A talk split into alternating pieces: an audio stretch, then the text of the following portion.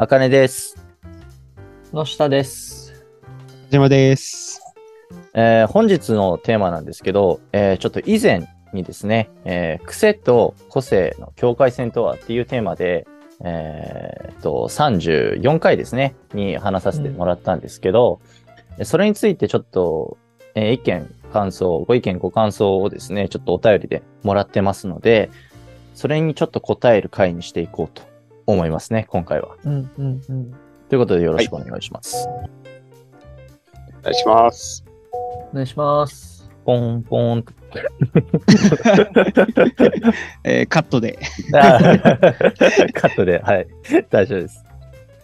えーでは早速、えーまず1通目お便り読んでいきますね。えーラジオネーム、この方、なしという方で送られてきました。ラジオネーム、なしさんですね。はい。えーこんにちは。いつも楽しくラジオを拝聴しています。癖と個性の違いについて自分なりに考えてみたのでお送りします。ありがとうございます。えー癖。特定の動作や仕草など、個性に比べより具体性、あ、すいません、失礼しました。えー特定の動作や仕草など、個性に比べより具体的。えー個性そのもののあり方、えー性質や状態を指す。個性は being、癖は having なイメージです。個性 not イコール癖な一方で、その人の個性が癖の形で表出することはかなりありそうだなと思いました。ダグアウトーク、毎回3人それぞれの考えが聞けてとっても面白いです。前回、えーシャープ33の子供たちの自己決定のプロセスを見守るという指導者としてのあり方に関するお話もすごく素敵で心打たれました。これからも楽しみにしています。ということでお便りいただきました。ありがとうございます。ありがとうございます。えー、のしたありがとうございの話もます。ね。第33回のの下のお話も、えーについての、えーご感想も送ってくれてるということですね。うんうんう。うんんうん。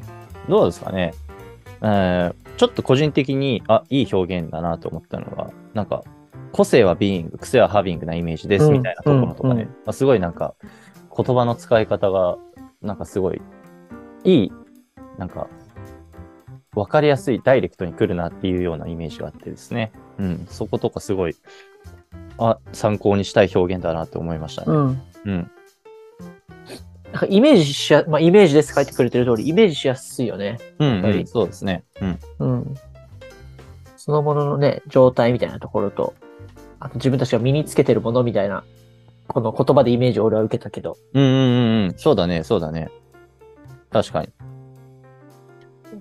た、例えば、そうですね。あの、書いてくれてるところだと、えーっと、個性が癖の形で表出するということがかなりありそうだなと思いましたっていうのね。これ確かにそうだなってうん。思ったね。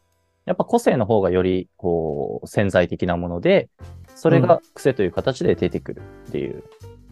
これでちょっと個人的に一個思ったのが、例えばさ、あの、まあ、これは個性とはちょっと離れる話かもしれないんだけど、うん人の仕草とか、えっと、あとはその動きとかから、その人の今のこう心理状況が出てくるみたいな、読み取れるみたいな話も聞いたりするじゃないですか。うん。例えば、あの、ちょっと不安に思ってる時に、なんか顔の周りを触ることが多くなる。髪をいじったりとか、顎を触ったりとかして、こう自分の顔に触れる機会が多くなるみたいな。そういった動作の特徴。これも、その人の癖だなって思って見てたら、実はその人が、その、そういう場で不安に感じてることが多いんじゃないかっていうような、あの、捉え方、見え方ができたりとかね。そういうのもあるんだなって思ったりしましたね。うん確かにありそう。うん。この辺はね、なん、そうだから、なんか個性はそのものとしてあるし、うんうんあるんだけど、なんか、個性の一部で癖が出てくるみたいなうんうん。のが、やっぱりこのメッセージからも読み取れたり、まあね、あの、そういう緊張しやすいとかさ、うんうん。っていうところも、なんか個性なのか癖なのか、で、そこに仕草があって、読み取りやすいものがあって、みたいな、うんうん。っていう整理はちょっとできるかなとか思ったんだよね、今。うん、まあ確かにね。緊張しやすいのも個性なのか癖なのか。そうそうそうそう。ね。うん、確かにね。うんなんかね、よく敏感だったり鈍感だったりっていうところ。それが、鈍感力あの人すごいなみたいなの多分個性だと思うし。ああ、なるほどね。そうそうそう。で、敏感な人ってでもこういう仕草しやすいよねっていうのはちょっと癖みたいに見えてくるし。うんうんうんなんか内包されてるし、すごくちょっと連続してるものなのかなっていうのはこのメッセージからちょっと感じた気がする。確かにね、捉え方によっても変わってね。うん。うんうんうんまた、そういうのって、あれだね、あの、試合中だけに関わらず、まあ、スポーツの現場とかでもね、うん関わる中とか、選手と関わる中なんかでも、あの、ね、自分の抱えてる選手たちを見るときにとか、えーよくね、注意して見なきゃいけないところでもあったりするんだろうしね。うん。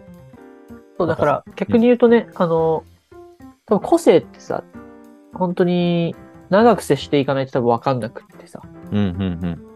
まああの、数字でわかる部分はわかるんだけど、だけど、癖とかってよく見えるものだから、そっからじゃあ、この子の癖ってこういうものなのかな、みたいな感じで想像したりとか、うん、うん、うん。そういうことに注意深くしていくための、あ、見ていくための、その、トリガーとして持っとくみたいな、っうん、うん、うん。ていう考え方したらちょっと指導に行きそうだなって今、思った。確かにね、そうだね。うん。または、あとはあれもありそうだね。あの、相手を見るときとかにも、うん、うん。あの、使えたりとかしそうなところでね。なんかこのね。辺、あかね得意そうだもんな。そう。うん。あかねとか、あかね得意そうだなと思うけまあでもなんか、よく意識的に、その、選手のなんだろうね。例えば同じピッチャーやってるから、ど。うんピッ。チャーの動きとかね、癖とかなんか、こう、なんかないかなっていうのをね、注目してみたりとかはするのは確かに好きかもしれないですね。うん。まあ、そういうのでね、見て情報分かるときとかもあるしね。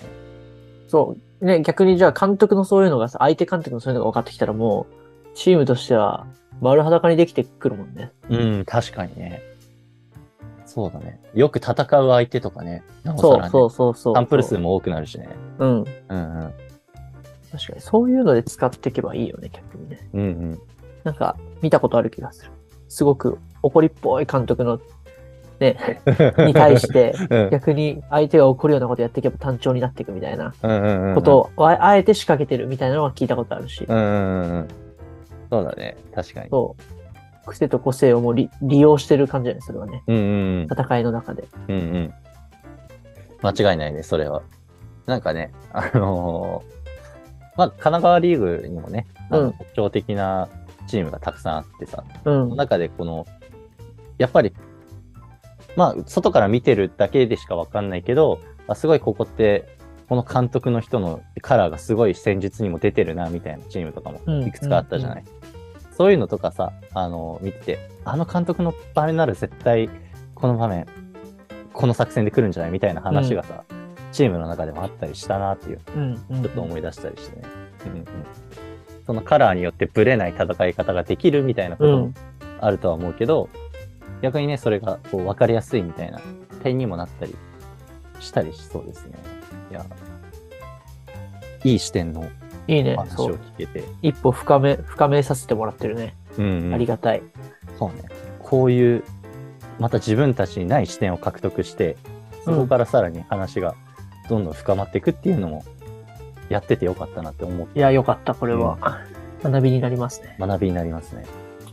そう。まあ、何より楽しいよね。こういう話をより深めることができるっていう、その行為が楽しいわ。うん、うん、そうだね。えっと、じゃあ次、えー二つ目のお便りですね。えーこれは、えー以前ゲストとしても出てくれてる、えー中島明君の方からですね、あの、ツイッターのリプライと、あと引用ツイートの形でちょっと送ってもらったんですけど、えー紹介していきますね。えー自分の認識は、癖、最初は意識して行っていたこと、個性、最初から意識せずに行っていたこと、癖がつくとは言うけど、個性がつくとは言わないから、癖は後天的なものなのかな。あと、個性っていうのは、個人の特性ではないか。教育現場ではよく特性って言葉が多く使われるけど、えー長所、短所などを差別なく表す言葉かなと、といただきましたね。ありがとうございます。うん特性って使われるよね。使うね。めっちゃ使うね。うん。それもね、初めて、あの、聞いたときに、あ、そういう使い方で表すんだっていうときに、あ、すごいいい言葉の表現の仕方だなって思ったね。うん。う特性、ん。うん。それからなんとなく自然と身についてった気がするけど、特性っていい、ほんといい言い方だなって思うね。うん。うん。うん。確かにね、なんか、個性って、すっげえプラスなイメージも、プラスというかさ、うんうん。特殊能力的なさ、なんか表現っぽくもなっちゃう気もしててさ、うんうんうんうんなんこの間、あの、古典ラジオのさ、障害の歴史みたいな聞いてて。すごく思ったんだけど、うん。そう。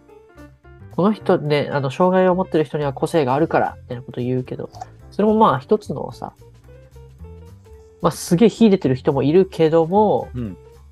あのね、あの、なんかある意味、なんていうかな、うーん、表現難しいけど、特それこそ特性？うん。長所短所、ただの長所短所うん。であって、それ以上でもそれ以下でもないみたいな。うんなんかすごくそれが美化ししちゃうような言葉になってきちゃってるなって、個性っていう言葉がね。ああ、そうだね。うんう。うんん、うん。だからなんかそこに逆に苦しむことがあるみたいなことを番外編で言ってて、うんうんうんうん。なんか、ああ、そういう視点もあるんだな、みたいなのをすごく、その時思ったね。個性っていう言葉に対してうんうんうんうん。思ったんだよね。そうだね。確かに。なんか、自分の個性って何かなって考えたときに、俺俺も個人的にだけど、自分が思うのは、自分の良い面でうのん。個性的な部分と、悪い面での個性っていうところの両面出てくるから、なんかね、必ずしもそのプラスのイメージだけがある言葉ではないよなっていう。ああ、うんその、なんだろうね、確かに今の使われ方的に個性っていうと、すごいプラスなものとして捉え方、その人の特徴がこうなんだから許容しようよみたいなうん、扱われ方をしてるのも確かになって思うね。だ自分の場合だとうん、俺の個性の中の一つで、こう、なんかね、い言わずにはいられないみたいなところがうん。あるんですけど、気になったところってね。でもそれって場面によっちゃ、時と場合によっちゃ、絶対出さない方がいい個性だったりもするかなって思ってるし、うん。自分の中で少しマイナス側な個性っていう、うん、側面もあるかなとかって思ったりするんだよね。なんかちょっとまとまってなくて申し訳ない。いやいやいや、うん。うん。なんか自動、特性あのってあんまりー、聞かないでしょ？聞くのかな？いや、えっと、ごめん、ちょっと最初の文章のとこ、ちゃんとこう、もう一回あれかもしれんけど、個人の特性って言い方してたっけ、なんて言ってたっけ、個人の特性が個性個性なんじゃないかみたいな。そうそうそうそうそう。あ、そっかそっかそっか。で、なんか、俺、そん、まず特性ってところより、個人、あ、え間違えた。えっと、個性っていうのが、後天的っていうのが、最近、本当に後天、あ、間違えた。先天的か。なものが個性で、後天的なのが癖って言って言ってたうんうんよね。あ合ってるっけ？うん合ってるよね。意外と個性って本当に先先天的なのかっていう、どうなんだろうって思ってる。才能とか個性みたいなのとかって、後天、なんか意外と後天的なもんなんかな、みたいな。ああ、なるほどね。そうそうそう。うんうんうんと、か、最近感じるなーって思いながら聞いてた。ああでもなんかそうそう、全然言ってることとかすごいよくわかるし、特性とか個個性の話言うと、そう今今の話、二人の話もそうだなって思いながら聞いてたけど、うんうんなるほどね。ね意外とその特性とかって後天的についてってるみたいな、例えば、うんうんうん。ような感じもするなって思って。なるほどね。さ、うん才能とかもその中地が言ってる後天的に獲得してった個性みたいなところに含まれたりするっていうイメージ。あ、そうそう。あ、なんか割とそういうイメージ。なるほうん。まあどね。先天的なものもあるしってことだよかね。後天的なものもあるよねってことじゃない？うーん。でそこは自分の中ではちょっと決、なんでこうかなみたいなのはないけど、本当に先天的にみたいなのあるんかな？うんうんうんうん。て思って。なるほどね。まあ確かにね、そんな感なんかじ、そんな感じ。言い言っちゃうとか、あかねがさ、言っちゃうとかいう特性がありますっていうのも、うんうなんか、なんていうかな、先天的かどうかってわどうなんやろうみたいな。ああ、確かにね。そうそうそうそう。いや、でもそれはなんか言われてみると、それはね、すごい後天的に身につけてったっていうか、意識して行ってった部分だなとは思う。うんうん、俺うん。もそこの、なんだろう、言っちゃうみたいな部分は。そうね意識して、こう、いや、こういう時に言わないのって、こうこうこういう率っておかしくないみたいな。思ってたら言えばいいじゃん。じゃあ言うようにしようみたいなところから、あの、生まれてった気がするから。そうね。だからなんか、わ意外と、い一回こう、そっちに行くと、それ繰り返して自分の特性になっていくみたいな、うんうん分岐点の繰り返しみたいな、そういうので特性とか出来上がっていくっていう、なんか最近の自分の中のイメージは、なんかそんな感じ。うん。うんうん。今の聞いてて、癖と個性の話関係ないけど。今のでさ、ちょっと俺、あの、思ったことがあって、うん。あの、こんなことも言えるのかなって、それからっていうと、例えば、じゃあ数字に強いみたいなところの才能とかって、結構、俺これ、もう、持って生まれる部分って、ね、程度によって差はあれど、あの、まあ、天才みたいな人がすごいいる、いたりするじゃん。うん。あの、もう計算頭の中でパッとできるとか、暗算の能力が強いとか、ね、ひらめきがすごいとか。っていうのも、そういうのも、もちろんある程度先、持って生まれてきたものな要素もあると信じてるんだけど、ただ、それにこう気づいて、それを使うもの、例えば算数だったり数学とかっていうのがどんどん好きになってって、よりこう磨かれていくっていうのは後天的に、あの、生まれてってる才能の現れ方、個性の使われ方だったりするのかなとも、今思って、うんうん。なんかそんなことも言えるんじゃないかなと思ってね。あの、気づかなかったら、そのまんま表出しない人もいるだろうし、もちろん。使わなかったりね。もう、極端な話、数字を見たことない、聞いたことないっていう人がいたら、その能力持ってたとしても、使わないまんま、一生涯を終えるみたいなことになる。まあ、ありえないけどね、ほぼほぼ。うん確かに、それで言うとあれか。見えるものじゃないと個性って言えないのか、今の状況だと。はあ、はあ、はあ、はあ。そうだよね。それはそうだ。自分で認識したり、他人が認識できるものじゃないと、個性って言わないし、逆に言うと、数字っていう面で言うとね、絶対触れていくと思うけど、うん。例えば一生、じゃあ、なんていうのかな、会社の社員として、ね、過ごしている人が、めちゃめちゃ経営の能力ありますとかさ、可能性あるわけじゃん。。そうだね。そういう個性持ってますみたいな。うんうんで、も、うん経営っていう経験だったり立場ってなんないと、それが表出しないから、そうだね。うんうん。そうやって現れないよねっていうのはなんか、確かにありそうだなって今思った。うんううんん。いや、この前、あ、なんかどんどん話それていく感じするけど、うん。もう、醍醐味ですから、あのーどんどん。さ 才能、才能の話で、その花が咲くってい表現するやん。花あが、ーあなんていう、はいはい才能っていうか、なんていうかな。開花するみたいな才能があ、開花する。そうそう、開花するっていう表現するけど、なんか、本当そんなことあんのかなって思ってて、うん。でも、なんかこの前、その、植物の話で、種まいて、花が咲く植物と咲かないまま終わっちゃう植物あるよね、みたいな。なんかその表現で、確かに植物も、まあ動物というか、えっ、と、生き物か、生物だから、その、なんていうかな、本当に花が咲くかどうかっていうのが、なんていうかね、いろんな環境とかいろんな要素によって、こう、花が咲くかどうかが決まって、うんうん。で、花が咲いたか咲かないかっていう結果に現れるから、なんか人間もそれに、なんか同じ生物って考えると、そういうことがあるんやなっていうのがすごいなんか納得がいったのと、うんうん。本当に花が咲くみたいな表現、開花するっていう表現は、当て当てはまりそうだな、みたいな。うんうん。そんな概念あんのかなって思ってたけど、なんかそのひ植物に例えると、すごいなんか納得がいったというか、面白かったってういうんうんうん。話。あそう。自然派ですね、中地は。さすがですよね、もう。さすがですよねそうだから。なんかでその話聞いて、ああ、面白いなって思って。なんかじゃあ今、うん何、つぼみの状態？え、ちょっとそ、わからん。わからん。そんなこと言われても。いや、でもなんかみ、イメージはわかるよ、すごく。人見ててもすごく思うしさ。うん。やっぱこの人今乗ってるなって人は開花してる感じするし、うんうん。なんか今にも来そうみたいなやっぱ人もいるし、うん。で、それが年齢だったり、その人の勢いだったりっていうのがすごくあるから、確かになーっていう。何回も花咲かせる人もいれば、一発ドカーンとね、長いこと花咲いてる人もいればっていうのがあるよねそうそ。う。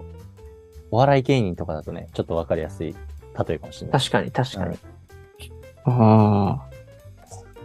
一発屋芸人と思われてたのが、その後小出しでも何回もこう再ブレイクみたいなのがあったりとかうんうんうんうん、もう一回出てそこからずっと長いこといるとかね。あと、遅咲きとかっていう花が、えー表現の仕方、例え方もしたりするか。うんうん。遅咲きね、そうだね。錦鯉とかね。うんそうだね。そう言われてるもんね。うんそう。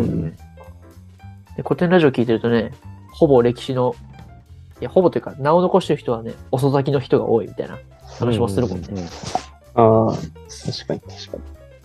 そうだね。それって、なんだったっけ？要素としても、先にこう、経験値として獲得してるから正しい判断がしやすいみたいなこともそうそうそうそうあるみたいな話もあったよね。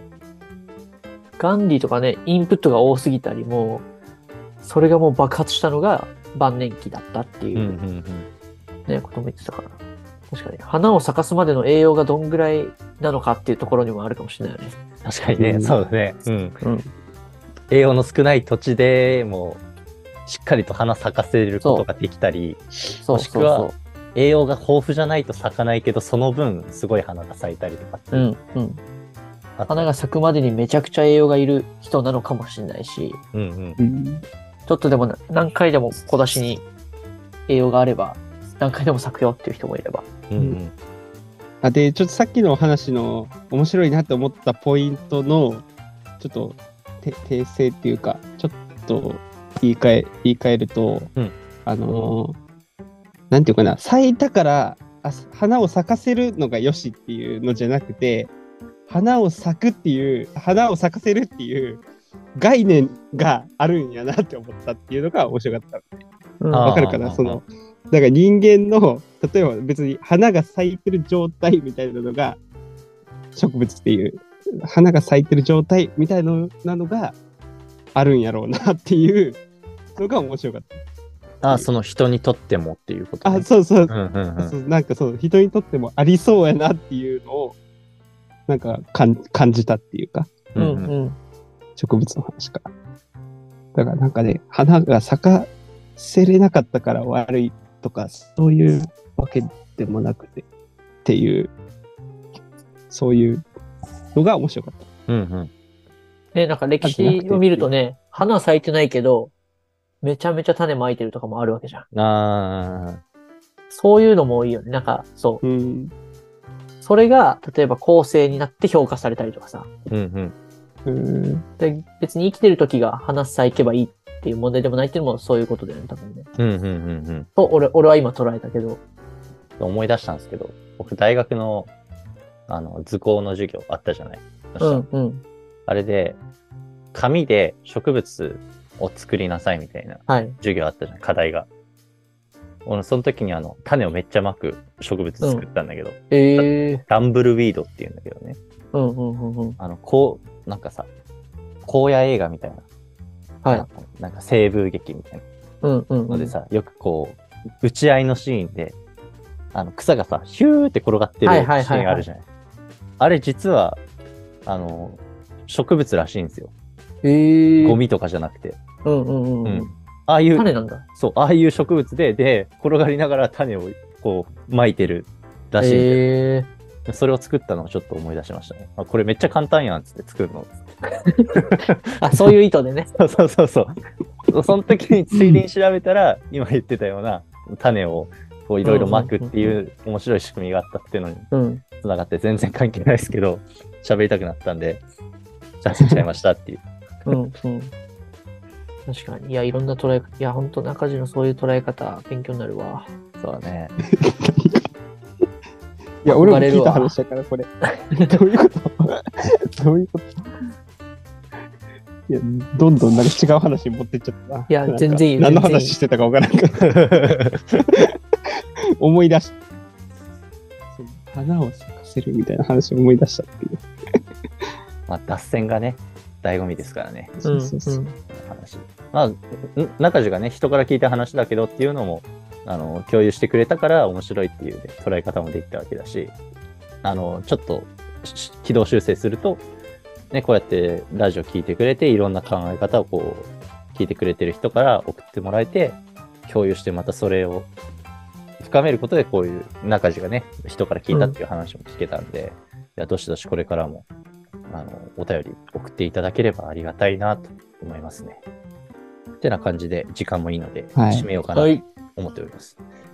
えーてなわけで、今回はい、いただいたお便りをもとに、えーそれについて個性、えー個性と癖の境界線について振り返ってみましたと。えーまだまだお便り募集してますんで、えー Google フォームだったり、TM などでも受け付けてますんで、えーなんかちょっとご意見、ご感想ある方は、どしどし送ってみてください。ということで、本日こんな感じで、ありがとうございました。ありがとうございました。た。